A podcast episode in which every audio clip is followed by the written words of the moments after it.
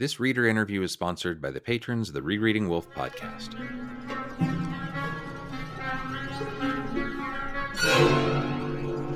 So, welcome to the first of these uh, listener interviews.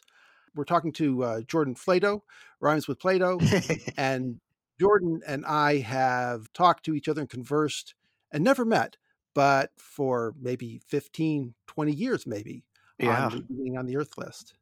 That's right. And Goes way back. yeah, I've been wanting to do these for a long time, and Jordan has agreed to be the guinea pig, to be the first one. So if you're listening to this uh, later on and you've heard some others and the questions sound different or something like that, that's because this is the first time. And I suppose I've changed the questions a little bit due to experience. As the boxer and game theorist philosopher Mike Tyson said, everyone has a plan until they get hit in the face.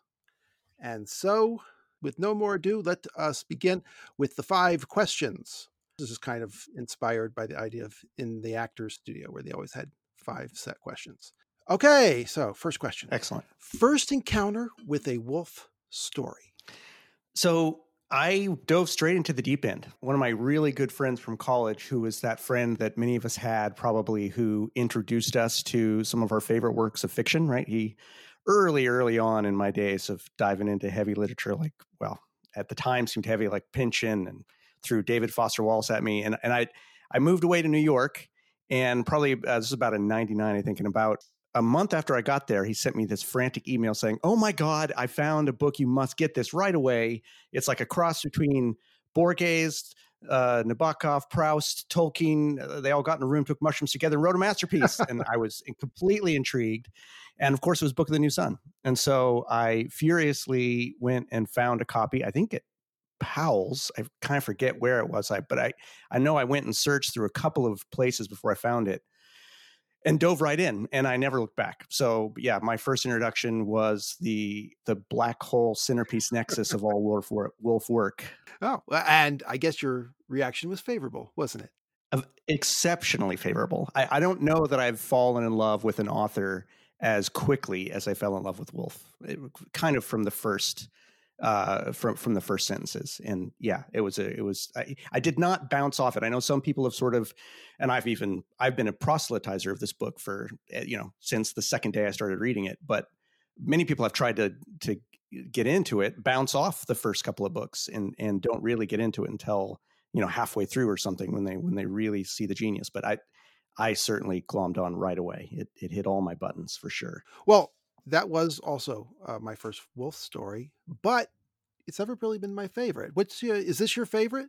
It is. It is. To be to cheat a little, I would say the solar cycle as a whole is my favorite. I I, I know it's not one work, but it really feels like a singular work, even though they're so different. And and if you were to press me on two different days, I would say New Sun or Short Sun are my favorites for different reasons. But the whole work to me feels of a piece. It feels of a it feels singular. I absolutely agree with that. Yeah. I have particular theories on the threads that bind them, but Yeah. but yeah, I think that they are I, I think they are quite integrated despite often seeming quite different. And those differences i think are instructive right i mean you talk about the threads i think that i think that there's a lot to be seen in how they're different i think there's there's probably meaning in in that even aside from the fact that they were just written at completely different times i'm sure but i know it's a very pedestrian choice and most of my answers in this are probably going to be pretty pedestrian i'm probably going to speak for the everyman in many ways but uh but yeah book of the new sun No, no, I I am an outlier. So that's probably most people are going to be just like you. Favorite Wolfe word? So again, I'm going to be really pedestrian here. I, I I'm going to cheat and say by sound, algedonic is my favorite word. I just love the way that sounds and the way it, that trips off the tongue.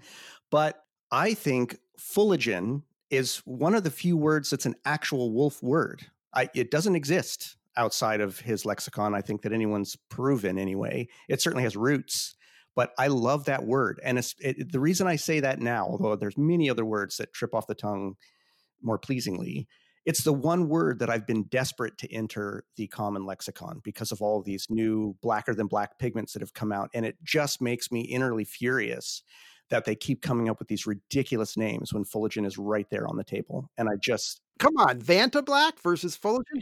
It's, uh, you know what? Give me a fuligin. break. Sorry for the cursing here. I'm not sure if this is supposed to be family friendly, but yeah, it's it's ridiculous. So I I I would have to say fuligin, and also just because there's so many of his words that that you just don't know what they mean, but they've been out there for centuries. But that one, it seems to be sort of his own invention, and I just love it. So there you go.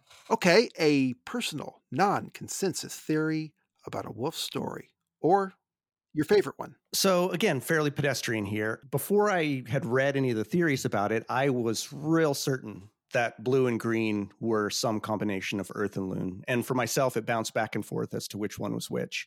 And I'm not going to wax on about why I think that's so, but it just feels right to me, even though I know it makes no sense. I think I, I haven't dived into his whole theory, but I know Aramini has some good theories around this, and a lot of people really disagree with it. But but I'm not one of them. Yes, for all sorts of reasons, um, both logistical because of the fractal nature of that work, and metaphorical for all sorts of reasons. It just makes sense to me. So to me, it's canon. I just don't quite know which one is which. That that bounces around in my head.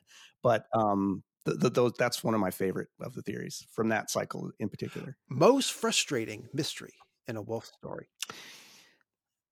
those damn ribbons on oh, face. Oh yeah. First time I read it, first time I read it, and I was like, "What does that mean?" There's gonna, I know, I'm gonna keep looking for this. There's gonna be some answer down the line, and just never. It's been really great to hear you guys wrestle with that in the podcast. I, I, was literally on the edge of my seat, waiting. Okay, when are they gonna talk about it? When, here come the ribbons. Here come the ribbons. Waiting for you guys are gonna say about it, and I'm I'm pleased that you're as befuddled as I am because I just it, it's so signposted in a way that so few of his riddles are. It's so signposted, and yet I have not yet found the. I mean, I can think of plenty of metaphorical answers for it, plenty of allegorical, whatever, but nothing concrete, and it drives me up a tree. So will, Come on, well, where do you get off? what are you getting at, you son of a bitch?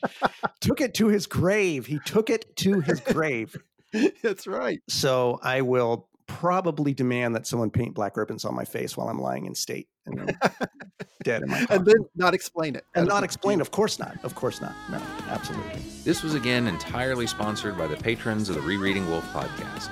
You can go to patreon.com slash rereading Wolfe to play a part in bringing other amazing things like this into the world.